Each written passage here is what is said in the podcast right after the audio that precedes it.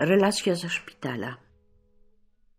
Ciągnęliśmy zapałki. Kto ma pójść do niego? Wypadło na mnie. Wstałem od stolika. Zbliżała się już pora odwiedzin szpitalu. Nie odpowiedział nic na powitanie. Chciałem go wziąć za rękę, cofnął ją, jak głodny pies, co nie da kości. Wyglądał, jakby się wstydził umierać. Nie wiem, o czym się mówi takiemu jak on. Mijaliśmy się wzrokiem, jak w fotomontażu. Nie prosił ani zostań, ani odejdź. Nie pytał o nikogo z naszego stolika, ani o ciebie, Bolku, ani o ciebie, Tolku, ani o ciebie, Lolku. Rozbolała mnie głowa. Kto komu umiera? Chwaliłem medycynę i trzy fiołki w szklance.